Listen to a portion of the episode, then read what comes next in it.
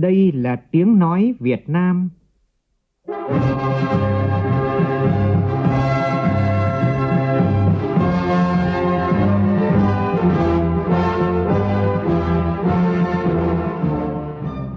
là tiếng nói Việt Nam, phát thanh từ Hà Nội, thủ đô nước Cộng hòa xã hội chủ nghĩa Việt Nam.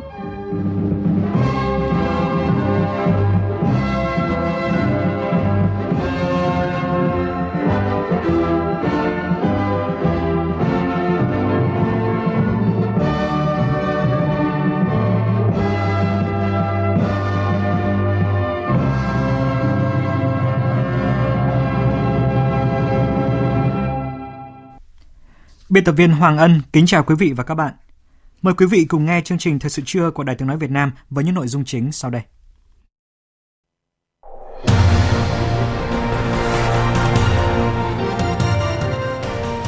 Tại hội nghị với đại diện của cộng đồng doanh nghiệp có chủ đề Phát triển mạnh mẽ doanh nghiệp, hội nhập hiệu quả bền vững, Thủ tướng Nguyễn Xuân Phúc nhấn mạnh cần chỉ rõ cơ quan nào gây nhũng nhiễu, phiền hà, dọa nạt doanh nghiệp – Ban tuyên giáo Trung ương tổ chức hội nghị toàn quốc tổng kết công tác tuyên giáo năm 2019, triển khai nhiệm vụ năm 2020. Mục tiêu điểm trưa nay chúng tôi giới thiệu bài đầu tiên trong loạt phóng sự Đô thị ngập lụt, ô ạt dự án, hạ tầng thoát nước bỏ quên. Trong phần tin thế giới, Trung Quốc thông báo hạ thuế nhập khẩu đối với hàng trăm sản phẩm từ đầu năm 2020. Hàng loạt vụ nổ liên tiếp xảy ra ở khu vực miền Nam Philippines khiến ít nhất 22 người bị thương.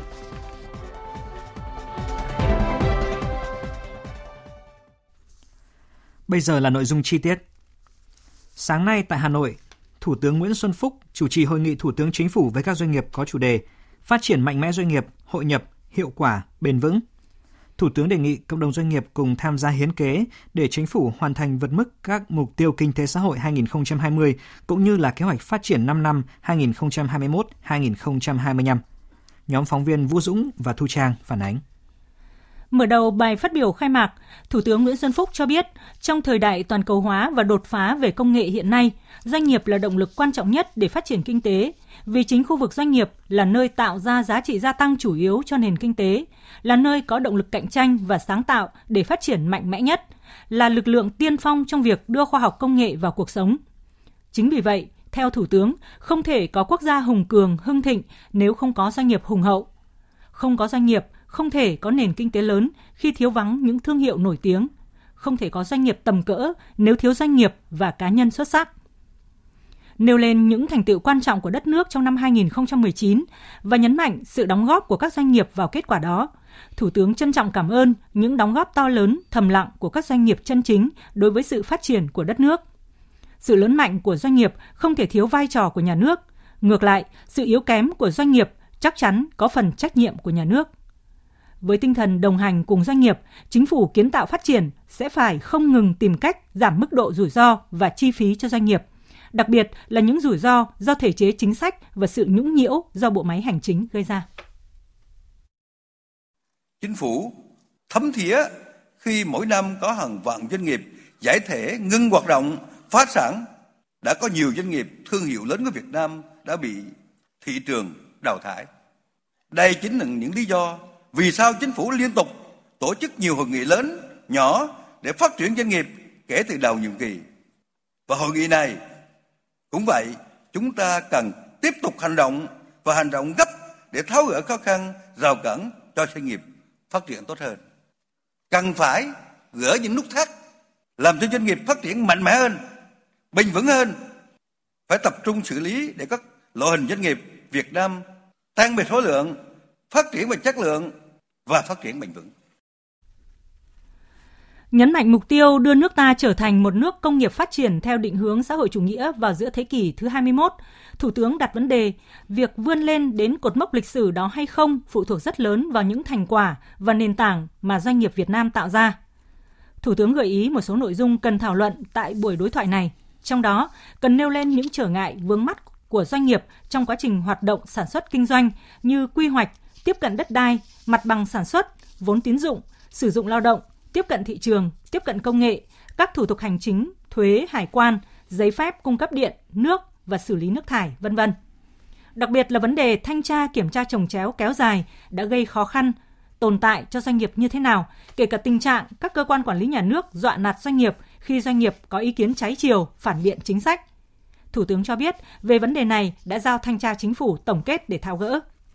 Cùng với đó, doanh nghiệp cần chỉ rõ các loại văn bản của bộ ngành đang có sự mâu thuẫn, trồng chéo, gây cản trở hoạt động của doanh nghiệp, không phù hợp môi trường kinh doanh và thông lệ quốc tế. Doanh nghiệp cần có một tinh thần dám nghĩ, dám làm, dám đột phá, nhưng doanh nghiệp không được vi phạm pháp luật.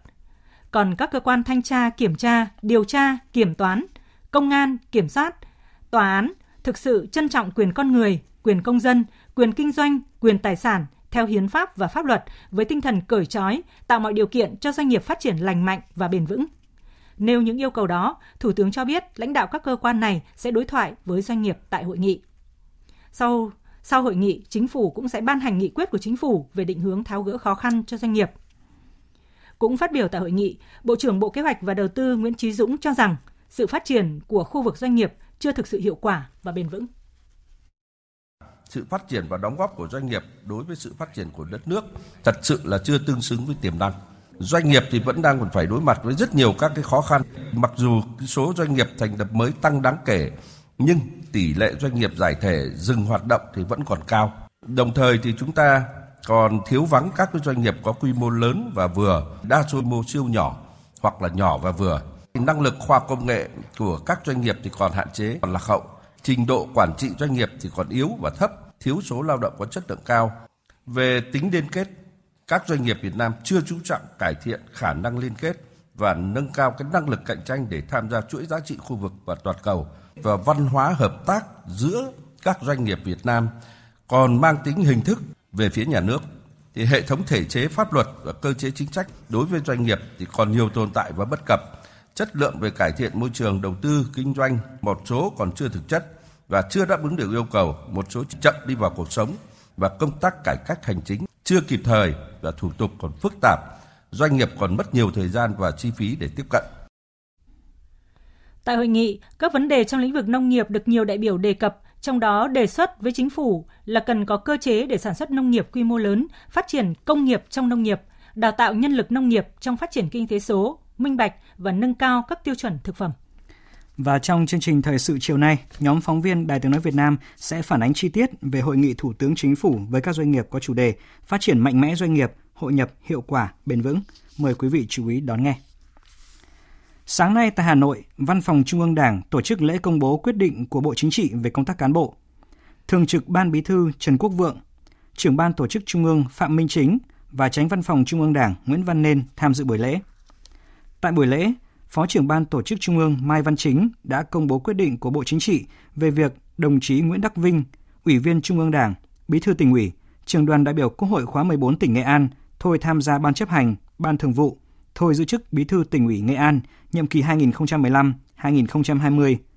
Điều động phân công đồng chí giữ chức Phó Tránh Văn phòng Trung ương Đảng.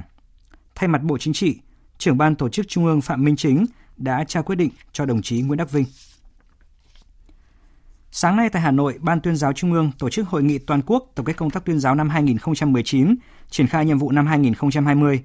Dự hội nghị có các đồng chí Ủy viên Bộ Chính trị, Bí thư Trung ương Đảng, trưởng ban tổ chức Trung ương Phạm Minh Chính, trưởng ban Kinh tế Trung ương Nguyễn Văn Bình, trưởng ban tuyên giáo Trung ương Võ Văn Thưởng. Cùng dự có Chủ tịch Ủy ban Trung ương Mặt trận Tổ quốc Việt Nam Trần Thanh Mẫn cùng các đồng chí Ủy viên Ban chấp hành Trung ương Đảng, lãnh đạo các ban, bộ ngành Trung ương và địa phương. Tin của phóng viên Việt Cường.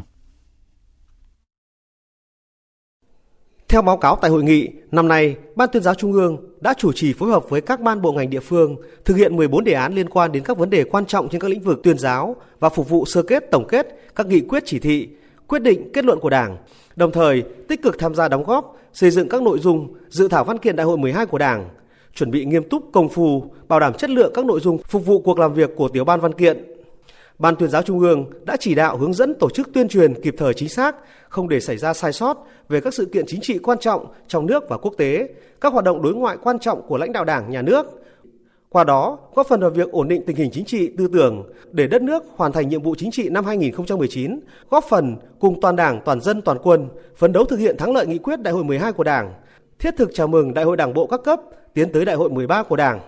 Tuy nhiên, trong công tác tuyên giáo vẫn còn tồn tại những hạn chế như chất lượng công tác giáo dục chính trị, học tập quán triệt nghị quyết chỉ thị của Đảng có lúc có nơi còn chưa cao. Một số cán bộ đảng viên chưa tự giác gương mẫu trong học tập nghị quyết, việc kiểm tra giám sát, đôn đốc, sơ kết, tổng kết, việc thực hiện các nghị quyết chỉ thị của Đảng chưa kịp thời, chưa quyết liệt, việc tuyên truyền đưa nghị quyết của Đảng đến với đồng bào dân tộc thiểu số, nông dân, công nhân chưa đạt hiệu quả cao.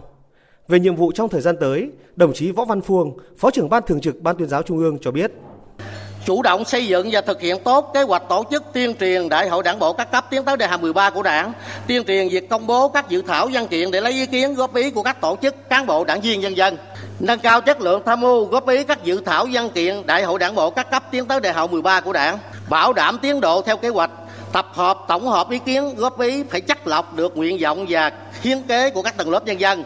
Để báo cáo chính trị đại hội đảng bộ các cấp và văn kiện đại hội 13 của đảng thực sự là kết tinh trí tuệ của toàn đảng, toàn dân, toàn quân. Liên quan tới ngôi biệt thự số 128C Đại La, chứng tích lịch sử, nơi phát đi bản tuyên ngôn độc lập đầu tiên và bản tin đặc biệt toàn quốc kháng chiến. Sau khi Tổng giám đốc Đài Tiếng nói Việt Nam Nguyễn Thế Kỷ có công văn gửi Chủ tịch Ủy ban nhân dân thành phố Hà Nội, theo tin chúng tôi mới nhận, thành phố Hà Nội đã đồng ý ngừng tháo rỡ biệt thự Pháp cổ thuộc trạm phát sóng Bạch Mai. Hai bên đã nhất trí thành phố Hà Nội ngừng việc hạ giải, phá bỏ ngôi nhà đặc biệt 128C Đại La – trong thời gian sớm nhất, Ủy ban nhân dân thành phố Hà Nội, Đài Tiếng nói Việt Nam và một số bộ ngành, cơ quan, đơn vị liên quan sẽ tổ chức các cuộc làm việc để bàn và tìm phương án tốt nhất, hợp lý nhất cho ngôi nhà. Trước đó, Tổng giám đốc Đài Tiếng nói Việt Nam Nguyễn Thế Kỳ ký công văn gửi Ủy ban nhân dân thành phố Hà Nội kiến nghị thành phố xem xét bảo tồn ngôi biệt thự này. Đài Tiếng nói Việt Nam đề nghị Ủy ban nhân dân thành phố Hà Nội quan tâm chỉ đạo các đơn vị chức năng thực hiện một số phương án bảo tồn như ý kiến của một số chuyên gia trong nước và quốc tế thuộc lĩnh vực kiến trúc quy hoạch, giữ lại tòa nhà ở vị trí hiện tại hoặc di chuyển tòa nhà sang một vị trí khác, hoặc giữ lại một phần của tòa nhà, chỉnh trang thành địa chỉ lịch sử về trạm phát sóng Bạch Mai. Đài Tiếng nói Việt Nam mong muốn phối hợp với Ủy ban nhân dân thành phố Hà Nội tìm được phương án phù hợp để vừa đảm bảo tiến độ thực hiện dự án đường trên cao phục vụ phát triển kinh tế xã hội của thành phố, vừa bảo tồn lưu giữ được trạm phát sóng Bạch Mai, một công trình kiến trúc lịch sử đặc biệt cho thế hệ mai sau. Chuyển sang một thông tin khác cũng đang được dư luận quan tâm. Cục Đăng kiểm Việt Nam cho biết đơn vị vừa cấp giấy chứng nhận kiểm định tạm thời cho 13 đoàn tàu của dự án đường sắt đô thị Hà Nội tuyến Cát Linh Hà Đông. Tin cho biết. Theo Cục Đăng kiểm Việt Nam, các đoàn tàu được kiểm định từ tháng 9 năm ngoái đến nay đã hoàn thành. Việc cấp giấy chứng nhận kiểm định tạm thời cho các đoàn tàu nhằm phục vụ vận hành thử hệ thống. Giấy chứng nhận kiểm định chính thức sẽ được cấp sau khi kết thúc vận hành thử và được tổ chức đánh giá độc lập về an toàn đường sắt đô thị, cấp giấy chứng nhận an toàn cho hệ thống đường sắt này. Tuy vậy, do tổng thầu chưa đáp ứng được các điều kiện cần thiết nên công tác vận hành thử chưa diễn ra như kế hoạch. Đại diện phòng đường sắt, Cục Đăng kiểm Việt Nam cho hay, việc kiểm tra các đoàn tàu của dự án đường sắt đô thị Cát Linh Hà Đông được thực hiện theo quy chuẩn quốc gia, được quy định tại quy chuẩn về kiểm tra, nghiệm thu toa xe khi sản xuất, lắp ráp và nhập khẩu, bao gồm 23 hạng mục kiểm tra ở trạng thái tĩnh và có cấp điện, kiểm tra vận hành trên tuyến. Dự án đường sắt đô thị Cát Linh Hà Đông có chiều dài hơn 13 km, đi trên cao với 12 nhà ga và 13 đoàn tàu. Mỗi đoàn tàu gồm 4 toa, tổng sức chứa chở 960 hành khách. Trên tàu có vị trí dành riêng cho xe lăn của người khuyết tật. Dự án do công ty hữu hạn tập đoàn Cục 6 Đường sắt Trung Quốc làm tổng thầu, hiện đang trong giai đoạn chuẩn bị vận hành thử toàn hệ thống liên tục trong 20 ngày để đánh giá an toàn hệ thống, nghiệm thu toàn bộ dự án. Theo quy định, dự án đường sắt đô thị xây dựng mới phải được đánh giá chứng nhận về an toàn hệ thống bởi một tổ chức tư vấn độc lập. Sau đó, Cục Đăng kiểm Việt Nam thẩm định hồ sơ an hồ sơ an toàn và cấp giấy chứng nhận thẩm định mới đủ điều kiện đưa vào khai thác vận hành chính thức. Về tình hình khô hạn và xâm nhập mặn tại các địa phương, ở tỉnh Thừa Thiên Huế, nhiều diện tích đất canh tác đang đứng trước nguy cơ bị bỏ hoang do thiếu nước. Tin cụ thể như sau. Do nguồn nước cạn kiệt, những trạm bơm không thể hoạt động, hơn 200 hecta đất nông nghiệp của hợp tác xã Tây Xuân, thị xã Hương Trà, tỉnh Thừa Thiên Huế bị thiếu nước sản xuất ngay từ đầu vụ đông xuân. Trên địa bàn thị xã Hương Trà, việc sản xuất nông nghiệp chủ yếu dựa vào nguồn nước từ hai hồ thủy lợi Thọ Sơn và Khe Ngang. Tuy nhiên, mực nước tại các hồ này đang ở mức thấp, chỉ đạt khoảng 60% dung tích thiết kế. Đây cũng là thực trạng chung của nhiều hồ chứa thủy lợi trên địa bàn tỉnh Thừa Thiên Huế hiện nay. Dự báo đến cuối mùa mưa, các hồ chứa thủy lợi sẽ không tích đủ nước và nước tại các hồ thủy điện cũng ở mức thấp hơn dung tích thiết kế từ 20 đến 40%. Do đó, việc cấp nước cho vụ đông xuân và hè thu sẽ gặp rất nhiều khó khăn nếu không có sự phối hợp chặt chẽ trong công tác điều tiết và sử dụng nguồn nước hợp lý. Thời gian gần đây, chiều cường dâng cao kéo theo nước mặn tràn vào đất liền, uy hiếp hàng chục nghìn hecta vườn cây ăn trái của người dân tỉnh Bến Tre. So với cùng kỳ các năm trước, nước mặn đến sớm hơn gần 2 tháng. Phóng viên Nhật Trường, thường trú tại khu vực đồng bằng sông Cửu Long, đưa tin. Theo các ngành chuyên môn của tỉnh Bến Tre, qua kết quả đo độ mặn ở 13 điểm trên các sông chính của tỉnh cho thấy, hiện nay độ mặn 4 phần nghìn đã xâm nhập cách các cửa sông chính gần 40 km. Tại hai con sông Hàm Luông và Cổ Chiên, nước mặn đều tăng nhanh, đang uy hiếp hàng chục ngàn hecta vườn cây ăn trái, cây giống hoa kiển của người dân. Đặc biệt tại vùng đầu nguồn là huyện Chợ Lách, nước mặn ở mức 1 phần nghìn, hơn 5.000 hecta vườn cây chôm chôm sầu riêng đang cho trái, gần một chục sản phẩm hoa kiển, hàng triệu cây giống đang có nguy cơ thiếu nước.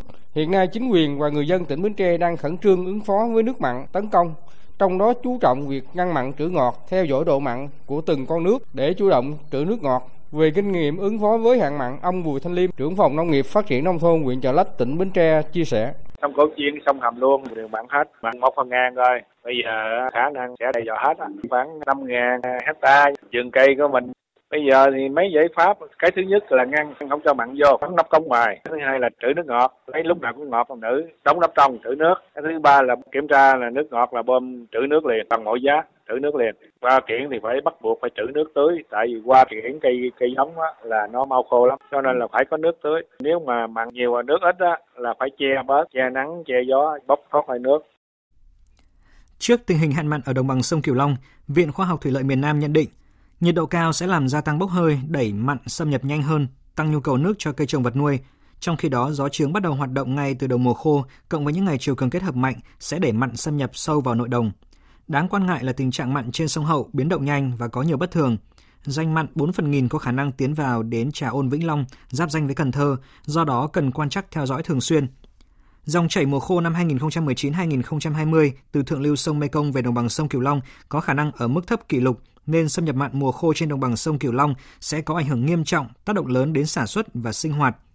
Chính vì vậy, các địa phương trong vùng cần phải triển khai các biện pháp cấp bách và vận động người dân tập trung tích trữ nguồn nước ngọt tối đa ngay khi có nguồn nước ngọt trên sông hoặc là kênh. Đồng thời chủ động sản xuất bố trí mùa vụ hợp lý. Về lâu dài cần có chiến lược cấp nước ngọt cho các vùng xa nguồn ngọt ven biển để người dân sinh hoạt – Đặc biệt là các địa phương phải chủ động cập nhật thông tin về diễn biến của hạn mặn để có giải pháp kịp thời nhằm giảm những rủi ro, thiệt hại cho nông dân trong vùng. Và tiếp ngay sau đây sẽ là những thông tin thời tiết. Vâng thưa quý vị và các bạn, theo như dự báo của Trung tâm Khí tượng Thủy văn thì từ nay cho đến giữa tuần, ở miền Bắc khả năng trời sẽ còn nhiều mây và sương mù, đặc biệt là về đêm và sáng sớm. Dự báo vào cuối tuần thì do có gió lạnh tăng cường nên khả năng sương mù có thể tạm giảm, trời sẽ chuyển hẳn sang trạng thái mưa nhỏ bất chợt. À, tuy nhiên do cường độ của đợt không khí lạnh tới khá yếu nên nhiệt độ ở khu vực Bắc Bộ ít có sự thay đổi. Nhìn chung cho tuần này trời vẫn rét về đêm và sáng sớm với nhiệt độ thấp nhất có thể là từ 15 cho đến 20 độ.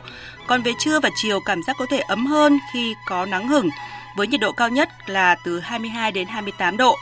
Trong khi đó, đối với khu vực từ Đà Nẵng tới Bình Thuận, Tây Nguyên và Nam Bộ thì thời tiết sẽ ổn định là nắng giáo với nền nhiệt từ 25 đến 30 độ. Xin chuyển sang phần tin quốc tế. Theo kế hoạch, hôm nay Tổng thống Hàn Quốc Moon Jae-in, Thủ tướng Nhật Bản Abe Shinzo sẽ có các cuộc gặp riêng rẽ với Chủ tịch Trung Quốc Tập Cận Bình tại thủ đô Bắc Kinh trước khi lên đường tới thành đô Tứ Xuyên Trung Quốc để họp thượng đỉnh ba bên với Thủ tướng nước chủ nhà Lý Khắc Cường – nhiều vấn đề liên quan đến hợp tác kinh tế ba bên cùng tình hình căng thẳng trên bán đảo Triều Tiên dường như sẽ là nội dung chính của chương trình nghị sự. Tổng hợp của biên tập viên Đình Nam.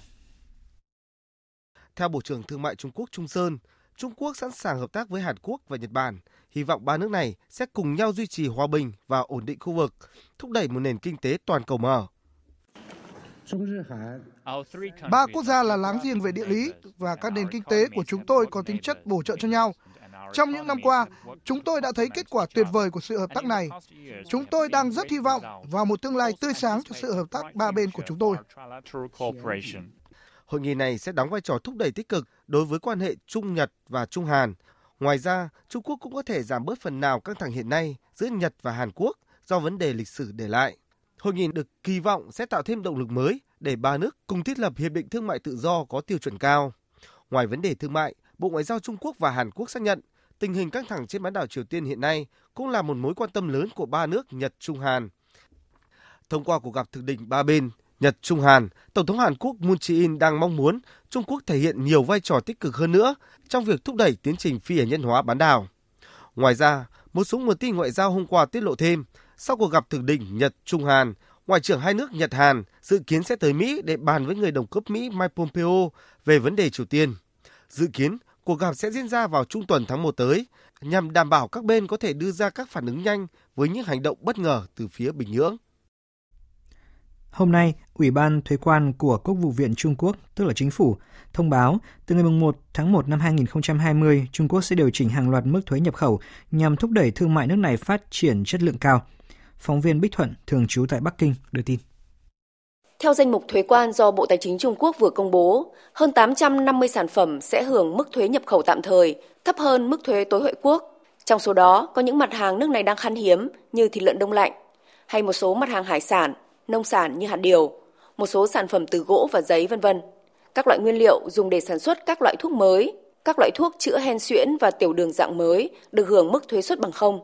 Trung Quốc cho biết Mục đích của việc làm này là nhằm mở rộng nhập khẩu, kích thích tiềm lực và tối ưu hóa kết cấu nhập khẩu của Bắc Kinh. Bên cạnh đó, Trung Quốc cũng thực thi các mức thuế theo các hiệp định thương mại tự do đã ký kết với hơn 20 nước trên thế giới, ưu đãi thuế quan cho các nước kém phát triển tham gia sáng kiến vành đai và con đường. Ngoài ra, từ ngày 1 tháng 7 năm 2020, Trung Quốc cũng sẽ giảm thuế nhập khẩu đối với 176 mặt hàng công nghệ thông tin nhằm phục vụ phát triển ngành công nghệ cao của nước này. Các doanh nghiệp Việt Nam, trong đó có các doanh nghiệp trong lĩnh vực nông nghiệp, thực phẩm, có thể nghiên cứu tìm hiểu việc Trung Quốc điều chỉnh giảm thuế nhập khẩu để tìm kiếm cơ hội thâm nhập thị trường này thông qua hình thức thương mại điện tử đang rất phát triển tại Trung Quốc hiện nay. Cựu Thủ tướng Zoran Milanovic bất ngờ giành chiến thắng tại vòng 1 của bầu cử Tổng thống diễn ra hôm qua ở Croatia và sẽ đối mặt với đương kim Tổng thống Kolinda Grabar-Kitarovic tại vòng 2 diễn ra sau 2 tuần nữa. Phóng viên Hữu Bình, thường trú Đại tiếng nói Việt Nam tại khu vực Đông Âu đưa tin. Cựu Thủ tướng Milanovic và đương kim Tổng thống Kitarovic sẽ bước vào vòng 2 của bầu cử mang tính chất quyết định dự kiến sẽ diễn ra vào ngày 5 tháng 1 tới. Nhiệm kỳ thứ hai liên tiếp của bà Kitarovic sẽ giúp chính phủ của Thủ tướng Plenkovic thúc đẩy nền kinh tế vốn bị bỏ lại sau một số nước láng giềng Đông Âu khác sau nhiều năm trì trệ. Ngược lại, nếu bà Kitarovic thất bại, nó sẽ giáng một đòn mạnh vào Liên minh Dân chủ Croatia của ông Plenkovic bởi chính phủ của ông sẽ đảm nhận vai trò chủ tịch luân phiên Liên minh châu Âu từ ngày 1 tháng 1 tới với nhiều vấn đề hóc búa hậu giai đoạn Anh rời khỏi khối và tiến trình gia nhập khối của các nước Tây Ban Căng. Còn cựu Thủ tướng Milanovic đang nhận được sự ủng hộ của khá nhiều cử tri với lời hứa sẽ biến Croatia thành một quốc gia bình thường, cam kết duy trì tính độc lập của ngành tư pháp và tôn trọng người dân tộc thiểu số. Theo Ủy ban bầu cử quốc gia, có khoảng 3,8 triệu cử tri đủ điều kiện đi bỏ phiếu trong cuộc bầu cử tổng thống năm 2019. Dù số liệu chính thức chưa được công bố, tuy nhiên Ủy ban cho biết tỷ lệ cử tri đi bầu cao hơn hẳn cuộc bầu cử tổng thống 5 năm trước đây. Thổ Nhĩ Kỳ đe dọa sẽ hỗ trợ quân sự nhiều hơn nữa cho chính phủ đoàn kết dân tộc Libya của Thủ tướng Fayed al-Sarraj bất chấp sự từ chối của cộng đồng quốc tế. Phóng viên Ngọc Thạch, thường trú Đại tiếng nói Việt Nam tại khu vực Trung Đông, Bắc Phi đưa tin. Tổng thống Thổ Nhĩ Kỳ Tayyip Erdogan nói rằng sẽ tăng cường hỗ trợ quân sự cho Libya nếu cần thiết và sẽ nghiên cứu các lựa chọn trên không, trên bộ và trên biển. Ông Erdogan nhấn mạnh sẽ không bao giờ rút lui khỏi các thỏa thuận an ninh và ngải vừa ký với chính phủ đoàn kết dân tộc Libya. Ông Erdogan đưa ra tuyên bố này vài giờ sau khi quân đội quốc gia Libya của chính phủ miền Đông tuyên bố bắt giữ một thuyền viên của Thổ Nhĩ Kỳ. Thổ Nhĩ Kỳ và chính phủ đoàn kết dân tộc Libya được Liên Hợp Quốc công nhận vừa ký một thỏa thuận an ninh vào tháng trước Tuy nhiên, thỏa thuận này đang gây ra sự phản đối rộng rãi của khu vực và quốc tế, nhất là một số quốc gia láng giềng giáp địa Trung Hải. Thỏa thuận này cho phép Thổ Nhĩ Kỳ có quyền đưa quân sự vào khu vực kinh tế biển đang tranh chấp ở Biển Đông, địa Trung Hải. Hàng loạt vụ nổ liên tiếp xảy ra hôm qua tại khu vực miền Nam Philippines khiến ít nhất 22 người bị thương. Hiện chưa có tổ chức nào đứng ra thừa nhận tiến hành các vụ tấn công. Vụ nổ đầu tiên xảy ra tại thành phố Cotabato sau khi một xe tải quân sự bị trúng lựu đạn khiến 8 binh sĩ và 4 dân thường bị thương. Ngay sau đó, một vụ đánh bom bằng thiết bị à, nổ tự chế đã xảy ra tại thị trấn Libungan lân cận, khiến 6 người bị thương nặng. Một vụ nổ khác cũng đã xảy ra tại thị trấn Maguindanao và cảnh sát đang đánh giá thương vong sau vụ việc. Hiện chưa có lực lượng nào đứng ra thừa nhận tiến hành vụ tấn công, song giới chức Philippines cho rằng loạt vụ tấn công có thể liên quan tới các nhóm phiến quân tuyên bố trung thành với tổ chức nhà nước Hồi giáo IS tự xưng. Thời sự VOV, nhanh, tin cậy, hấp dẫn. Thưa quý vị, thưa các bạn, năm 2019 gần sắp kết thúc và chúng ta đã chứng kiến một năm với nhiều biến động của thiên tai. Tình trạng hạn hán, bão lụt gây thiệt hại nặng nề cho người dân ở nhiều địa phương. Và trong năm nay, chúng ta đã từng chứng kiến nhiều đô thị từ Bắc tới Nam bị ngập sâu trong nước sau những trận mưa lớn. Nếu như trước đây vấn đề ngập lụt đô thị thường xảy ra ở Hà Nội, thành phố Hồ Chí Minh thì nay đang trở thành mối nguy của hầu hết các đô thị trên cả nước. Thiên tai thì là điều không tránh khỏi, nhưng câu hỏi được đặt ra đó là vì sao những trận lụt lại ập xuống các đô thị như là Phú Quốc khi bốn bề là biển, Đà Lạt cao hơn 1.500 m so với mực nước biển, hay là Thái Nguyên, thành phố Trung Du phía Bắc? Và đâu là lời giải cho thực trạng này? Đây chính là nội dung được phóng viên Huy Nam đề cập trong loạt phóng sự Đô thị ngập lụt, ồ ạt dự án, hạ tầng thoát nước bỏ quên. Bài 1 của loạt phóng sự có nhan đề Nhiều đô thị bị nhấn chìm trong biển nước. Mời quý vị và các bạn cùng nghe. Đã hai tháng trôi qua, nhưng dấu vết của trận lụt lịch sử ngày 16 tháng 10 vẫn còn hiển hiện trên nhiều ngôi nhà, cung đường, ngõ phố của thành phố Vinh, tỉnh Nghệ An. Bà Trần Thị Lan, năm nay 80 tuổi, trú tại phường Hồng Sơn nhớ lại. Dù đã chứng kiến rất nhiều trận bão tràn qua địa bàn, nhưng bà vẫn không thể tin một ngày thành phố lớn nhất khu vực Bắc Trung Bộ nằm ngay bên bờ sông Lam lại bị ngập sâu trong nước. Ông Nguyễn Văn Trung, tiểu thương chợ Vinh lo lắng, không biết bao giờ mới có thể ổn định lại công việc kinh doanh. Khủng khiếp quá, trận lụt lớn lắm, hàng hóa bị ngập rất nhiều, mà đã ngập là hư hỏng hết. Cho nên rằng là chúng tôi khắc phục nó rất lâu, bởi là chúng tôi không đủ tiền để mà khắc phục cái khó khăn uh, trước mắt nhất là kinh phí để sửa chữa kiosk rồi là hàng hóa là để mua để phục vụ cho nhân dân và phục vụ cuộc sống mưu sinh hàng ngày của chúng tôi gặp quá nhiều khó khăn. Trước đó, qua những ngày mưa lớn đầu tháng 8 năm 2019, đảo Ngọc Phú Quốc, tỉnh Kiên Giang cũng bị thất thủ trong nước. Nhiều ngã đường, khu phố ở thị trấn Dương Đông, Cửa Dương, đường dọc bãi trường bị nước lũ bủa vây, nhấn chìm. Cuộc sống của người dân Phú Quốc đảo lộn hoàn toàn. Hoạt động du lịch, thế mạnh của hòn đảo này ngưng trệ. Thậm chí cảng hàng không quốc tế Phú Quốc cũng phải đóng cửa khi đường băng bị nước lũ tấn công. Hơn 1.500 hành khách bị mắc kẹt. Thống kê của ngành chức năng Phú Quốc cho hay, trận lụt lịch sử này đã làm 8.000 căn nhà bị ngập sâu, nhiều công trình bị hư hỏng, thiệt hại ước tính hơn 100 tỷ đồng. Ông Trần Văn Tương ở khu phố 4, thị trấn Dương Đông cho biết, trận lụt vừa qua là cơn đại hồng thủy lớn dài nhất trong hơn 100 năm qua xảy ra tại hòn đảo này. Ngập là có những nhà ngập là nửa cái nhà luôn. Đồ đạc, tủ lạnh là máy giặt, quần áo, tủ chén rồi là trôi ra ngoài kinh gạch hết. Cái gạch ông chì là bị lấn chiếm, cách nhà bích hết đường thoát nước. Năm cũ là chưa có ngập cao như thế này, năm nay là nó ngập hơn cái mức mức năm cũ là 6 tấc. Tương tự, mưa lớn kéo dài trong hai ngày mùng 7 và mùng 8 tháng 8, mực nước trên suối Cam Ly dâng cao đã biến thành phố du lịch cao nguyên Đà Lạt, tỉnh Lâm Đồng cùng chung số phận với đảo Ngọc Phú Quốc. Ông Nguyễn Như Việt, Chủ tịch Ủy ban Nhân dân phường 5, thành phố Đà Lạt, tỉnh Lâm Đồng cho rằng, địa hình đồi núi dốc, tốc độ bê tông hóa cao đã làm gia tăng nguy cơ úng ngập trên địa bàn khi có mưa lớn. Hiện nay với, với cái tốc độ đô thị hóa nó nhanh như thế này, với lại là cái bê tông hóa cho nên cái lượng mà thoát nước nó cũng thấp hơn so với lại những năm trước. Năm nay cái lượng mưa nó cao hơn so với các năm. Cho nên việc mà từ trên thượng nguồn đổ xuống hạ lưu thác Cam Ly dưới này thì nó nhiều. Cho nên nó gây ra cái, cái, cái ngập cục bộ. Thành phố Thái Nguyên, thành phố Vinh, cao nguyên Đà Lạt hay đảo Ngọc Phú Quốc, những đô thị trong quá khứ gần như không biết đến chuyện ngập lụt, thì nay đã bị nhấn chìm trong biển nước sau những trận mưa lớn.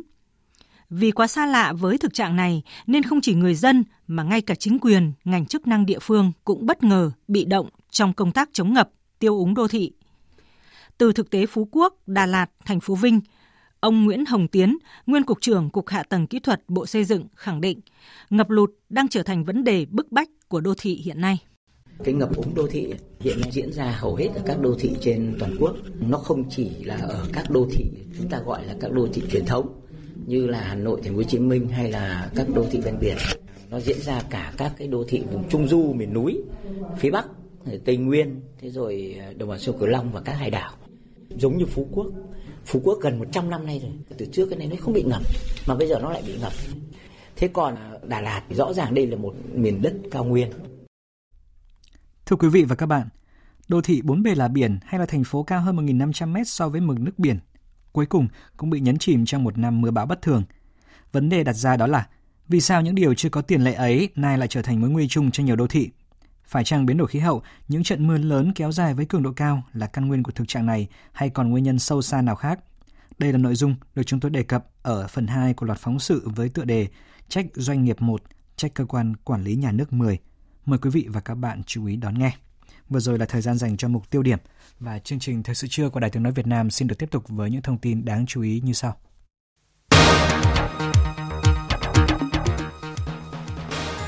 Bộ Chính trị ban hành kết luận tiếp tục ưu tiên các nguồn lực phát triển Buôn Ma Thuật thành đô thị trung tâm vùng Tây Nguyên. Pháp xem xét xóa bỏ trợ cấp hưu trí của Tổng thống.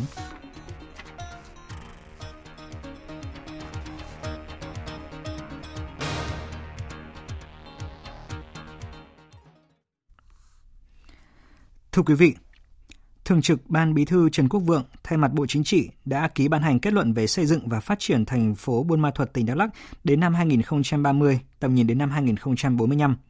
Nội dung kết luận nêu rõ, xây dựng và phát triển thành phố Buôn Ma Thuật trở thành đô thị trung tâm vùng Tây Nguyên trên cơ sở khai thác và phát huy tối đa các tiềm năng lợi thế của thành phố, nhất là tài nguyên thiên nhiên, các giá trị văn hóa lịch sử, vị trí địa lý trung tâm vùng, tam giác phát triển Lào, Việt Nam, Campuchia. Tiếp tục duy trì tăng trưởng kinh tế cao và bền vững, đẩy mạnh chuyển dịch cơ cấu kinh tế, phát triển công nghiệp chế biến, công nghiệp phần mềm, năng lượng sạch, phát triển du lịch dịch vụ theo hướng xanh, sinh thái, thông minh và bản sắc riêng vùng Tây Nguyên. Phát triển nông nghiệp đô thị, sinh thái, ứng dụng công nghệ cao, gắn kết chặt chẽ giữa phát triển kinh tế với phát triển văn hóa xã hội, đô thị hóa với xây dựng nông thôn mới, nâng cao đời sống vật chất và tinh thần của nhân dân, đặc biệt là của đồng bào các dân tộc thiểu số. Để thực hiện nhiệm vụ vừa nêu, Bộ Chính trị yêu cầu Ban Cán sự Đảng, Chính phủ chỉ đạo các bộ ngành liên quan phối hợp với tỉnh ủy Đắk Lắk sớm xây dựng trình Quốc hội cho phép thành phố Buôn Ma Thuột thực hiện thí điểm một số cơ chế, chính sách đặc thù, bảo đảm thống nhất, tương quan tương đồng với các thành phố khác trong cả nước, đồng thời ban hành chương trình hành động để triển khai thực hiện các nhiệm vụ. Hôm nay, Sở Xây dựng Khánh Hòa cho biết vừa có văn bản yêu cầu 129 chủ đầu tư các dự án bất động sản du lịch ở huyện Cam Lâm, huyện Vạn Ninh, thị xã Ninh Hòa, thành phố Nha Trang và Cam Ranh không được bán bất động sản du lịch, căn hộ du lịch, biệt thự du lịch cho các tổ chức cá nhân người nước ngoài. Văn bản này nêu rõ. 41 dự án bất động sản du lịch đang xây dựng đã hoạt động tại khu du lịch Bắc bán đảo Cam Ranh, huyện Cam Lâm và thành phố Cam Ranh cũng được yêu cầu không bán cho nước ngoài như dự án khu du lịch nghỉ dưỡng The Arena Cam Ranh của công ty cổ phần Trần Thái Cam Ranh, dự án khu du lịch sinh thái và nghỉ dưỡng cấp cao Eurowindow Nha Trang của công ty cổ phần đầu tư du lịch Eurowindow Nha Trang, dự án khu du lịch và giải trí Nha Trang của công ty cổ phần Hoàn Cầu Nha Trang – theo Sở Xây dựng Khánh Hòa, bất động sản du lịch không phải là nhà ở, không được điều chỉnh bởi luật nhà ở năm 2014. Do vậy, các chủ đầu tư khi đưa bất động sản này vào kinh doanh mua bán phải tuân thủ luật kinh doanh bất động sản năm 2014. Do đó, chủ đầu tư không được bán bất động sản du lịch, căn hộ du lịch, biệt thự du lịch cho tổ chức cá nhân người nước ngoài, trừ trường hợp doanh nghiệp có vốn đầu tư nước ngoài mua bất động sản du lịch để làm cơ sở kinh doanh dịch vụ theo đúng công năng sử dụng quy định tại khoản 2 điều 14 Luật Kinh doanh bất động sản năm 2014. Từ năm sau, chỉ được bán thuốc kháng sinh tại quầy thuốc, nhà thuốc khi có đơn kê. Đây là một trong những mục tiêu trọng điểm của đề án tăng cường kiểm soát kê đơn thuốc và bán thuốc kê đơn giai đoạn 2017-2020 của Bộ Y tế. Bên cạnh đó, đề án này có đặt ra một số mục tiêu cụ thể khác, đó là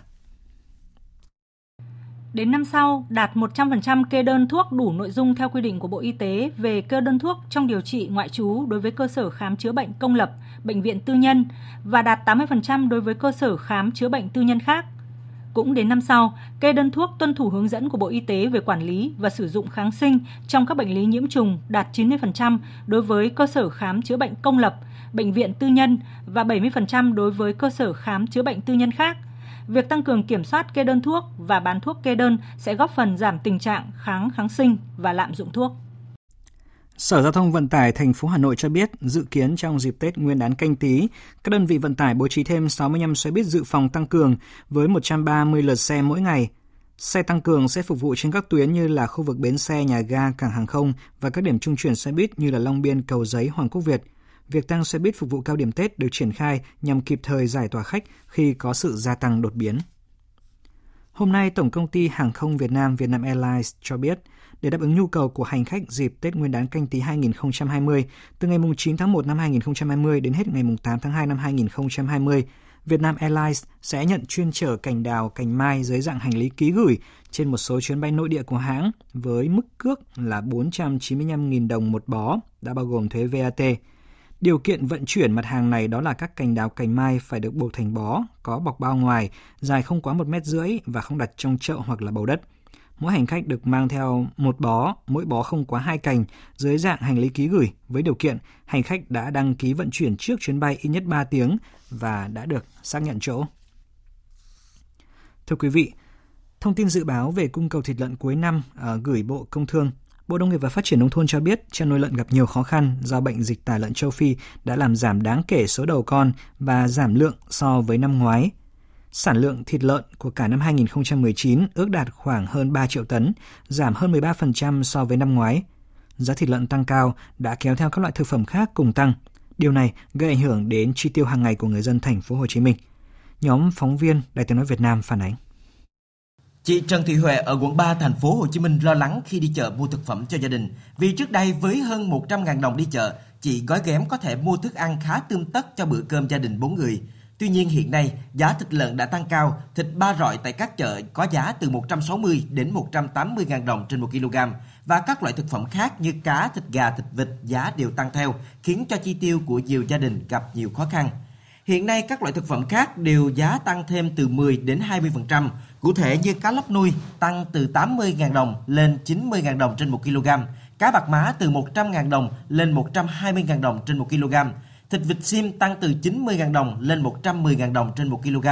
Vì giá thịt lợn vẫn đang ở mức giá khá cao nên nhiều người dân đã lựa chọn các loại thực phẩm khác để thay thế. Nhưng các loại thực phẩm khác giá cũng tăng nên chi tiêu của nhiều gia đình càng khó khăn hơn. Chị Trần Thị Huệ chia sẻ. Giờ nó mắc quá mình ăn bớt tiền lại mua khác. Ví dụ nhà muốn ăn thì phải mua bớt lại. Dùng mua ký mua chừng 7 tấm lạng của lại. Có một nít thì mình thay đổi món ăn cho nó. Còn mình người lớn ăn cá thì nhiều hơn. Kệ nó giờ cái gì cũng mắc. Do giá thịt lợn đã tăng hơn 40% so với trước, nên lượng thịt lợn tiêu thụ ở các chợ cũng giảm từ 20 đến 30%. Chị Lê Thị Châu bán thịt lợn ở chợ Bà Chiểu, quận Bình Thạnh cho biết. Heo quá mắc thành thử ra lấy tới đâu nó làm tới đó, nó làm ít lắm.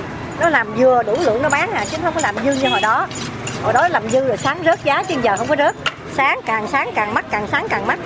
Đó, thành thử ra mối quen thì à, nó còn nhường, nhường chút nó không có tăng nó bán theo giá hiện hành còn mấy người lâu lâu mua thì nó tăng dột từ 3 tới 5 ngàn ký Quán cơm bình dân trên đường Lê Hồng Phong, quận 10, bình thường bán cơm có giá 20.000 đồng trên một dĩa, nay phải tăng lên thành 25.000 đồng trên một dĩa. Còn tại quán cơm ở hẻm 17, huyện Thị Minh Khai, quận 1, vì chủ yếu khách tới quán đều là khách quen nên chủ quán phải lựa chọn phương án giữ nguyên giá, nhưng đồ ăn thì ít hơn. Theo chị Nguyễn Thị Lý, chủ quán bình dân trên đường Nguyễn Bình Khiêm, quận 1, thành phố Hồ Chí Minh cho biết. Ăn thì rất là ít nhưng mà người ta mua bán thì thì người ta không có món heo là người ta không vô quán cơm người ta, người ta không bán được. Gà cũng tăng, heo cũng tăng thành thử ra người ta không có nhu cầu người ta không ăn đâu. Hiện nhiều người dân đang lo ngại giá thịt lợn đã cao, còn kéo theo các thực phẩm khác cao sẽ ảnh hưởng đến việc chi tiêu và mua sắm trong dịp Tết năm nay. Điều đáng lo hơn là giá thịt lợn theo dự báo có thể vẫn sẽ tiếp tục tăng do nguồn cung thiếu hụt. Khoảng 7 giờ 30 phút sáng nay đã xảy ra vụ cháy kho chứa thùng xốp tại số nhà 5B Kiệt 68 đường Ngự Bình, thành phố Huế. Ngọn lửa gần như thiêu rụi hoàn toàn nhà kho và cháy lan sang ba nhà dân. Rất may vụ cháy không có thiệt hại về người. Theo các nhân chứng tại hiện trường, ban đầu lửa xuất phát từ bên trong cửa nhà kho, sau đó thì cháy lan vào bên trong.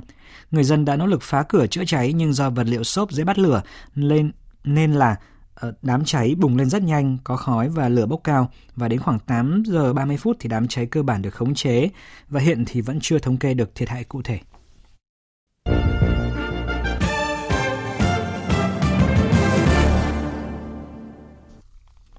Thưa quý vị thính giả, năm 2020 được cho là một năm trụ cột trong các cuộc đàm phán kiểm soát vũ khí hạt nhân giữa Nga và Mỹ khi mà hiệp ước START mới sẽ hết hạn vào đầu năm 2021. Nga và Mỹ dường như đang cố gắng tìm kiếm thỏa thuận để gia hạn hiệp ước lớn cuối cùng ràng buộc giữa hai cường quốc về vấn đề vũ khí hạt nhân, tránh khả năng xảy ra một cuộc chạy đua vũ trang bắt đầu vào năm 2021. Biên tập viên Phạm Hà thông tin. Nga tuyên bố sẵn sàng đưa tên lửa đạn đạo nhiệt hạch hạng nặng RS-28 Samad và tên lửa siêu thanh Avanga vào hiệp ước cắt giảm vũ khí chiến lược mới với Mỹ. Nếu hiệp ước này được gia hạn, đây là hai trong sáu loại siêu tên lửa mà Tổng thống Nga Vladimir Putin luôn tự hào nhắc đến trong hệ thống vũ khí của mình. Tổng thống Vladimir Putin mới đây khẳng định sẵn sàng gia hạn hiệp ước START mới không kèm theo điều kiện. Nga đã đưa ra đề xuất, phía Nga tuyên bố sẵn sàng gia hạn hiệp ước START mới. Tuy nhiên, Nga chưa nhận được bất cứ câu trả lời đối với đề xuất của mình. Nếu không có START mới, sẽ không còn bất cứ thỏa thuận chính nào trên thế giới để kiểm soát vũ khí hạt nhân. Hiệp ước START mới hạn chế Mỹ và Nga triển khai không quá 1.550 đầu đạn hạt nhân, cũng như các loại tên lửa, máy bay ném bom trên đất liền và tàu ngầm vận chuyển đầu đạn. START mới vẫn có thể được gia hạn 5 năm tiếp theo nếu hai bên đồng ý tiếp tục thỏa thuận. Tuy nhiên, chính quyền của Tổng thống Trump đang do dự không gia hạn hiệp ước vì cho rằng không quản lý được số lượng vũ khí hạt nhân của Nga cũng như muốn đưa Trung Quốc vào tầm kiểm soát vũ khí. Theo đánh giá của một số chuyên gia, yêu cầu của nhà lãnh đạo Mỹ gia hạn hiệp ước chẳng khác gì viên thuốc độc để chấm dứt START mới, bởi vì Trung Quốc chắc chắn bác bỏ đề xuất này bận rộn với chiến dịch tranh cử vào năm 2020, nhưng rõ ràng Tổng thống Trump sẽ không thể lơ là với các cuộc đàm phán về kiểm soát vũ khí với Nga. Nếu không được gia hạn thì đây sẽ là lần đầu tiên trong năm thập kỷ không có hiệp ước giới hạn vũ khí hạt nhân Nga-Mỹ. Các nguồn tin ngoại giao của Mỹ cho biết, trong bối cảnh các cuộc đàm phán phi hạt nhân hóa giữa Triều Tiên và Mỹ đình trệ, cũng như là Triều Tiên có nhiều động thái mới, Ngoại trưởng Mỹ Mike Pompeo dự kiến sẽ sớm tổ chức cuộc gặp với người đồng cấp Nhật Bản và Hàn Quốc. Mục đích của cuộc gặp có thể diễn ra tại San Francisco của Mỹ trung tuần tháng 1 năm 2020 đó là nhằm đảm bảo các nước này có thể phản ứng nhanh với những hành động bất ngờ của Triều Tiên. Nếu diễn ra như dự kiến, đây sẽ là cuộc gặp ba bên đầu tiên của Ngoại trưởng ba nước kể từ tháng 8 năm nay. Thư ký Hội đồng An ninh Quốc gia tối cao Iran Ali Samkhani cảnh báo nước Cộng hòa Hồi giáo sẽ tiến hành bước đi thứ năm nhằm thu hẹp các cam kết của họ theo thỏa thuận hạt nhân lịch sử mà Tehran ký với các cường quốc thế giới hồi năm 2015 nếu các nước châu Âu vốn tham gia ký thỏa thuận này không có những biện pháp thiết thực để cứu vãn thỏa thuận. Theo ông Samkhani, sau khi Mỹ rút khỏi kế hoạch chung toàn diện, ba nước châu Âu tham gia thỏa thuận này đã cam kết bảo đảm các lợi ích kinh tế của Iran theo thỏa thuận, đồng thời duy trì thỏa thuận đã ký. Nhưng cho đến nay, phía châu Âu đã không thực thi những biện pháp thiết thực để bảo vệ thỏa thuận này. Trong một động thái được xem là nhằm thể hiện quyết tâm theo đuổi đến cùng cải cách hưu trí, Tổng thống Pháp Emmanuel Macron thông báo sẽ chấm dứt chế độ trợ cấp hưu đặc biệt dành cho các tổng thống Pháp sau khi hết nhiệm kỳ. Quang Dũng, phóng viên thường trú Đại tiếng nói Việt Nam tại Pháp đưa tin. Tổng thống Pháp Emmanuel Macron sẽ không nhận trợ cấp lương hưu dành cho nguyên thủ quốc gia một khi kết thúc nhiệm kỳ Tổng thống Pháp hiện nay vào năm 2022 hoặc vào năm 2027 nếu ông Macron tái đắc cử thêm một nhiệm kỳ nữa. Sau ông Macron cũng sẽ không một tổng thống nào của Pháp được hưởng chế độ này. Đây được xem là một hành động tỏ rõ quyết tâm của Tổng thống Pháp Emmanuel Macron trong việc theo đuổi đến cùng dự luật cải cách hưu trí đang gây chia rẽ lớn trong xã hội Pháp. Nhằm phản đối cải cách này, hàng triệu người lao động Pháp đã đình công và xuống đường biểu tình trong gần 3 tuần qua, khiến giao thông tại nhiều thành phố lớn, đặc biệt tại thủ đô Paris gần như tê liệt. Trong thông báo về việc chấm dứt chế độ trợ cấp lương hưu đặc biệt cho Tổng thống, ông Macron cũng cho biết các nguyên thủ quốc gia của Pháp trong tương lai cũng sẽ phải tham gia vào hệ thống hưu trí phổ quát tính theo điểm mà chính phủ Pháp đang dự định áp dụng. Ngoài việc từ bỏ trợ cấp lương hưu đặc biệt, Tổng thống Pháp Macron cũng sẽ loại bỏ việc các cựu tổng thống được tự động trở thành thành viên của Hội đồng lập hiến, nơi thường quy tụ các lãnh đạo cấp cao của Pháp sau khi nghỉ hưu, và là thiết chế có tiếng nói cuối cùng để phân xử các vụ việc có xung đột với hiến pháp của Pháp.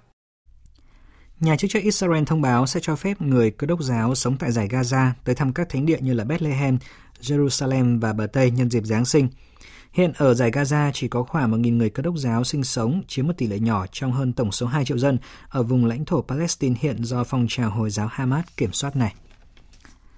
Sau đạo hồi, đạo Thiên Chúa là tôn giáo lớn thứ hai tại Indonesia. Giáng sinh tại mỗi vùng đất khác nhau trên thế giới. Xin lỗi quý vị, Giáng sinh tại mỗi vùng đất khác nhau trên đất nước vạn đảo được tổ chức với những nghi lễ truyền thống độc đáo và rất riêng. Phản ánh của Hương Trà, phóng viên Đài tiếng nói Việt Nam thường trú tại Jakarta. Lễ Giáng sinh quốc gia sẽ được tổ chức tại Trung tâm Hội nghị quốc tế Sentul Bogor, miền Tây Java, với sự tham gia của khoảng 10.000 người.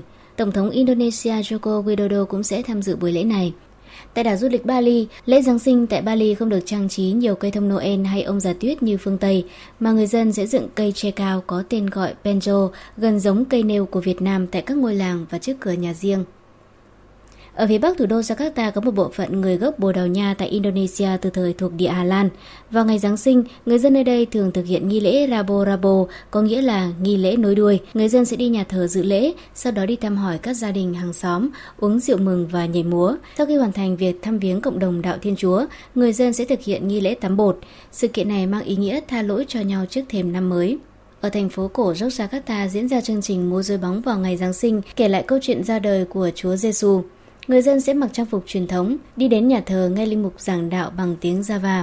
Còn ở tỉnh Papua, nổi tiếng với lễ nấu bếp đá truyền thống, vào ngày lễ Giáng sinh, người dân Papua sẽ thịt lợn và nướng trên đá. Độc đáo ở chỗ, lửa được thắp để nướng thịt không được sử dụng diêm mà phải dùng gỗ trà sát tạo thành những ngọn lửa. Người dân sẽ tụ tập cùng ăn thịt nướng từ bếp đá để thể hiện sự gắn kết, chia sẻ và yêu thương.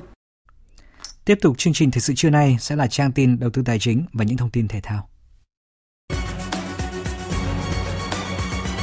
Trang tin đầu tư tài chính. Thưa quý vị và các bạn, phiên sáng nay giá vàng thế giới giao dịch ở ngưỡng 1.479 đô la Mỹ một ounce, tương đương 41 triệu 390 000 đồng một lượng. Trong nước, giá vàng dòng thăng long của công ty vàng bạc đá quý Bảo Tín Minh Châu giao dịch ở mức mua vào là 41 triệu 480 000 đồng một lượng và bán ra ở mức 41 triệu 930 000 đồng một lượng, tăng 20 000 đồng một lượng ở chiều mua vào và cả chiều bán ra so với chốt phiên liền trước. Ngân hàng Nhà nước công bố tỷ giá trung tâm của đồng Việt Nam với đô la Mỹ áp dụng cho hôm nay ở mức 23.159 đồng đổi một đô la Mỹ, giảm 1 đồng so với ngày hôm qua. Thủ tướng Chính phủ Nguyễn Xuân Phúc vừa ban hành Nghị định 96-2019 của Chính phủ quy định về khung giá đất, trong đó mức giá tối đa đối với đất ở Hà Nội và Thành phố Hồ Chí Minh là 162 triệu đồng một mét vuông. Nghị định cũng quy định 7 vùng kinh tế để xây dựng khung giá đất, trong đó vùng Trung Du và miền núi phía Bắc, khung giá đất quy định ở tại khu đô thị loại 1 đến loại 5 tối thiểu là 50.000 đồng một mét vuông, tối đa là 65 triệu đồng một mét vuông. Thưa quý vị và các bạn, bước vào phiên giao dịch sáng đầu tuần, lực cầu sôi động đã tiếp sức giúp VN Index vẫn duy trì đà tăng điểm, trong đó nhóm cổ phiếu ngân hàng đang là trụ cột dẫn dắt. Tuy nhiên, sự thiếu đồng thuận của các mã lớn khiến thị trường thiếu sức bật. Ngay khi chạm mốc 960 điểm, VN Index đã thu hẹp biên độ. Kết thúc phiên giao dịch sáng nay, VN Index đạt 959,55 điểm, HNX Index đạt 102,67 điểm. Đầu tư tài chính biến cơ hội thành hiện thực đầu tư tài chính biến cơ hội thành hiện thực. Thưa quý vị và các bạn, thị trường chứng khoán của hai phiên cuối tuần qua có nhiều tín hiệu tích cực sau khi đã có phiên kiểm tra lại mức đáy cũ ở ngưỡng 950 điểm. Các chuyên gia chứng khoán dự báo hai tuần cuối của tháng cuối năm có thể có nhiều tin hỗ trợ cho thị trường. Về diễn biến thị trường chứng khoán thời điểm cuối năm này, phóng viên Đài Tiếng nói Việt Nam có cuộc trao đổi với chuyên gia chứng khoán Lê Ngọc Nam, Phó trưởng phòng phân tích tư vấn đầu tư công ty chứng khoán Tân Việt Thưa ông, tuần qua thị trường chứng khoán Việt Nam trái chiều với chứng khoán thế giới khi mà VN Index giảm 1%. Vậy với góc nhìn của chuyên gia chứng khoán thì theo ông, tuần mới này thị trường chứng khoán sẽ diễn biến theo với xu hướng nào? Tôi thấy rằng là có lẽ trong tuần thị trường vẫn đang nằm trong giai đoạn giao dịch xung quanh ngưỡng 950 đến 970 điểm và có lẽ là sẽ có những cái đột phá mới hơn. Dòng tiền hiện tại trong cái quãng thời gian khoảng 2 3 tuần trở lại đây đang tập trung vào các cái nhóm cổ phiếu vốn hóa penny chip một số cổ phiếu đã có mức sinh lợi, thậm chí là lên đến cả 100%. Tuy vậy, do cái thị giá của các cái cổ phiếu này nhỏ, cho nên thực tế thì cái biến động của các cái nhóm cổ phiếu này nó không ảnh hưởng nhiều lắm đến xu hướng thị trường chung và tôi ờ, thấy rằng là một số cổ phiếu đang có cái trạng thái giao dịch tích lũy trở lại trong tuần sắp tới và có thể đà tăng của nhóm này sẽ chứng lại tương đối và thậm chí là một vài cổ phiếu sẽ có cái giao dịch thảo chiều do đó thì nhà đầu tư cũng cần phải thận trọng đối với các cái nhóm cổ phiếu vốn hóa nhỏ. Vâng, phân tích diễn biến thị trường trong nhóm cổ phiếu vốn hóa vừa và nhỏ khá sôi động thì nhóm cổ phiếu vốn hóa lớn có một tuần giao dịch không mấy lạc quan. Vậy tuần mới này thì theo đánh giá của ông liệu nhóm cổ phiếu vừa và nhỏ có cơ hội tiếp tục tăng giá hay không ạ? Trong cả giai đoạn 6 tháng vừa qua thì các cái cổ phiếu vốn hóa lớn, không có nhiều cổ phiếu có cái biến động tốt. Một vài cổ phiếu tăng rồi lại giảm lại cái mức cũ và thậm chí là một số các cổ phiếu vốn hóa lớn khác thì ờ, mất là giá tương đối là mạnh. Có những cổ phiếu mất giá đến 2 đến 30% so với mức đỉnh cổ phiếu đó trong năm 2018. Trong xu hướng dòng tiền tương đối là yếu thì ờ, trong một vài thời điểm của năm 2019 này, thậm chí là ngay thời điểm hiện tại đang có một số các cổ phiếu vốn hóa nhỏ thu hút được dòng tiền. Vì vậy cũng không phải là đến từ các hoạt động kinh doanh được cải thiện thiện hay là các cái thông tin tích cực đối với các cổ phiếu này. Do đó thì tôi nghĩ rằng là nó chỉ đơn thuần là mang cái tính chất sự luân chuyển của dòng tiền ở một thời điểm nào đó đến các cái nhóm cổ phiếu này và ở cái mức giá hiện tại thì đang có mức giá tương đối cao và mức tăng cũng tương đối là cao. Do đó thì tôi vẫn cho rằng các nhà đầu tư nên xem xét các yếu tố mang tính trung hạn và dài hạn nhiều hơn đối với các nhóm cổ phiếu này để hạn chế rủi ro. Thưa ông, tuần mới này là tuần áp chót của năm 2019. Dòng tiền đang có dấu hiệu tích lũy cho một kỳ tăng trưởng tốt hơn. Vậy theo phân tích và nhận định của ông thì đây có là kỳ vọng của nhà đầu tư tôi nghĩ rằng trong cái tuần cuối này thì có lẽ là thị trường cũng vẫn đang giao dịch trong cái trạng thái tích lũy. Tuy nhiên thì chúng ta cũng phải cẩn trọng hơn. Chúng ta cũng thấy là về mặt định giá, rồi về mặt tăng trưởng của doanh nghiệp hay là các yếu tố hỗ trợ thị trường khác, nhưng ngay cả đến việc nâng hạng thị trường cũng khó có thể đạt được trong năm 2020 do đó tôi nghĩ rằng là chúng ta đầu tư thì thông thường tập trung nhiều vào cổ phiếu hơn là thị trường, và nhiều khi ờ, cũng có thể có những cái cổ phiếu vẫn sẽ có mức tăng tốt so với thị trường. Tuy vậy thì về mặt bằng chung thì có vẻ là các cơ hội đầu tư nó cũng ít hơn. Tôi thì vẫn có quan điểm trong năm 2020 và 1, 2, 3 tuần tới chuyển giao cũng cần phải đề cao cái mức độ thận trọng nhiều hơn. Vâng, xin cảm ơn ông. Thưa quý vị và các bạn, chiều qua đội tuyển U23 Việt Nam trở về thành phố Hồ Chí Minh sau khi kết thúc đợt tập huấn kéo dài 10 ngày tại Hàn Quốc để chuẩn bị cho vòng chung kết giải bóng đá vô địch U23 châu Á 2020 sắp khởi tranh tại Thái Lan. Đội tuyển lựa chọn thành phố Hồ Chí Minh làm địa điểm tập luyện cho giai đoạn chuẩn bị nước rút trước thềm vòng chung kết U23 châu Á 2020 bởi điều kiện thời tiết tại đây khá tương đồng với Thái Lan, quốc gia chủ nhà của vòng chung kết. Ngày 10 tháng 1, đội tuyển U23 Việt Nam sẽ đá trận gia quân với U23 các tiểu vương quốc Ả Rập Thống Nhất. Tiếp đó, thầy trò huấn luyện viên Park Hang-seo sẽ chạm trán U23 Jordani vào ngày 13 tháng 1, kết thúc vòng bảng bằng trận đấu với U23 Cộng hòa Dân chủ Nhân dân Triều Tiên vào ngày 16 tháng 1. Sáng nay, Hiệp hội bóng đá các tiểu vương quốc Ả Rập Thống Nhất đã chính thức thông báo bổ nhiệm nhà cầm quân người Serbia Ivan Jovanovic trở thành huấn luyện viên trưởng đội tuyển các tiểu vương quốc Ả Rập Thống Nhất. Trước mắt nhiệm vụ của huấn luyện viên Jovanovic là đưa đội bóng này giành vé dự vòng chung kết World Cup 2022 và thi đấu thành công ở Asian Cup 2023 tại Trung Quốc. Ông Jovanovic chắc chắn sẽ có cuộc đấu trí với huấn luyện viên đội tuyển Việt Nam Park Hang-seo vào ngày 9 tháng 6 năm 2020 ở trận lượt về vòng loại World Cup 2022. Hiện tại sau 5 lượt đấu ở bảng G, Việt Nam đang dẫn đầu với 11 điểm và các tiểu vương quốc Ả Rập thống nhất xếp thứ tư với 6 điểm. Ở lượt đi, các tiểu vương quốc Ả Rập thống nhất đã thất bại trước Thái Lan với tỷ số 1-2 và trước Việt Nam với tỷ số 0-1. Trong trận chung kết giải bóng đá 7 người vô địch toàn quốc Hyundai Cup 2019 diễn ra chiều qua trên sân bóng Học viện An ninh Hà Nội, đội EOC đã giành chiến thắng trước đại diện của miền Trung Thành Thành FC để trở thành nhà vô địch của giải đấu lần đầu tiên được tổ chức. Nhờ lợi thế về lực lượng, thời tiết cũng như sự quen thuộc với sân vận động C500, EOC chiếm ưu thế về thời gian kiểm soát bóng và chủ động dâng cao tấn công. Nhưng phải chờ tới giữa hiệp 2, EOC mới có được bàn thắng và cầu thủ lập công là tiền đạo Phan Anh Tuấn. Chỉ khoảng 10 phút sau đến lượt Trần Mạnh Dũng ghi bàn, ấn định tỷ số 2-0. Giành chức vô địch trong mùa giải đầu tiên, EOC nhận phần thưởng lên đến 150 triệu đồng. Trong khi đó, giành chức áo quân toàn quốc trong lần đầu dự giải cũng được xem là thành công với Thành Thành FC. Tiền vệ Tấn Tài chia sẻ. Thật sự là một cái giải rất chất lượng như các cầu thủ tham dự giải này rất là tốt. Từ cầu thủ đá phủi ra tới những cầu thủ mà chuyên nghiệp. Thật sự là cái giải đấu này rất là chất lượng. Thanh thanh đi lần đầu tiên tham dự một cái giải bảy của việt football à, tại à, miền trung. Thì à, lần đầu tiên cũng như bản thân tài tham dự cái lần đầu tiên cái sân bảy này, thì anh em cũng cố gắng mà thử sức. Mình cũng bất ngờ là một cái giải đấu phủi như thế này mà người hâm mộ rất đông như thế, thì đây là một cái bất ngờ cũng như là một cái vinh dự bản thân lần đầu tiên đá phủi mà đông như thế.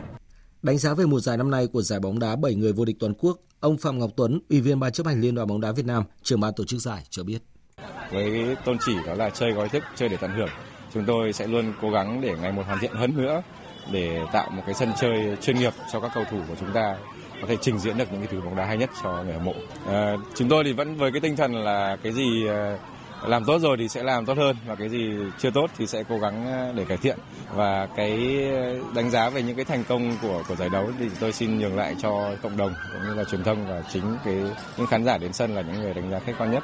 Chúng tôi sẽ cố gắng ờ, tổ chức giải đấu một cách chuyên nghiệp và chú đáo hơn nữa làm sao mở rộng giải đấu ra được nhiều tỉnh thành hơn nữa. Trước đó ở trận tranh hạng 3, đội vô địch phía Bắc là Gia Việt thắng dễ 3-1 trước đội vô địch phía Nam là Cardia trên Sài Gòn Minh Cảnh. Đêm qua diễn ra hai cặp đấu muộn của vòng 18 giải bóng đá ngoại hạng Anh. Manchester United nhận thất bại muối mặt trong chuyến làm khách trên sân đội cuối bảng Watford, trong khi Tottenham Hotspur để thua Chelsea trong ngày mà huấn luyện viên Jose Mourinho gặp lại đội bóng cũ. Trên sân Vicarage Road, Manchester United áp đảo chủ nhà Watford ngay từ đầu nhưng cuối cùng phải nhận thất bại 0-2. Ismail Assar là người mở tỷ số cho đội chủ nhà phút 50 và Chardini thực hiện thành công quả phạt đền ấn định chiến thắng 2-0 cho Watford ở phút 54. Sau trận đấu, huấn luyện viên Solskjaer của Manchester United chia sẻ. 4 giờ trước trận đấu, chúng tôi còn nói với nhau rằng sẽ tìm kiếm một kết quả tích cực ở trận đấu này. Nhưng lúc này đây, tôi vô cùng thất vọng.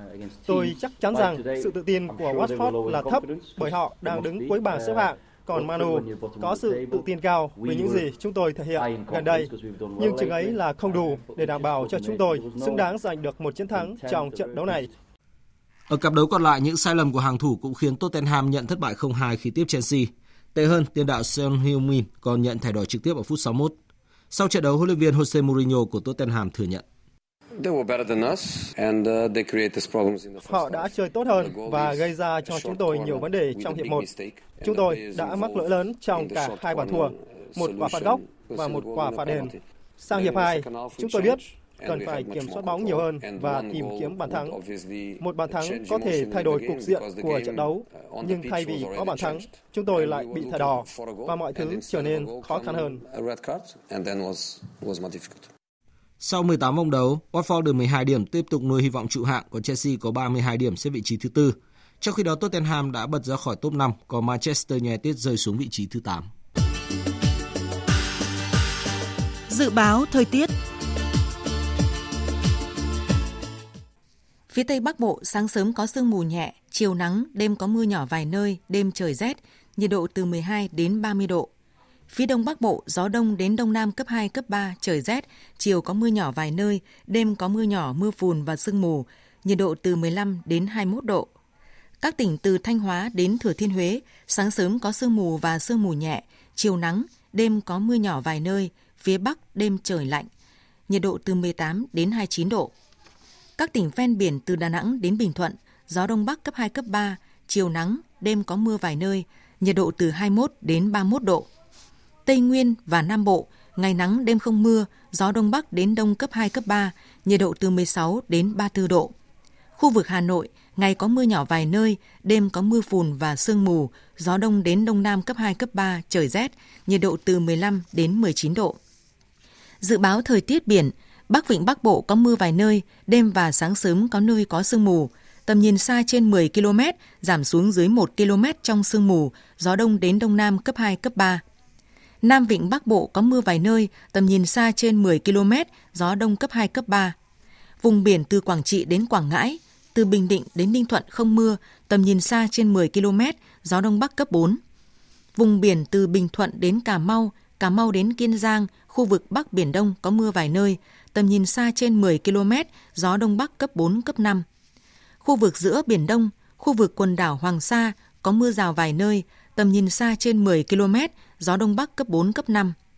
Khu vực Nam Biển Đông, khu vực quần đảo Trường Sa có mưa rào rải rác và có nơi có rông, tầm nhìn xa trên 10 km, giảm xuống 4 đến 10 km trong mưa, gió Đông Bắc cấp 4, cấp 5.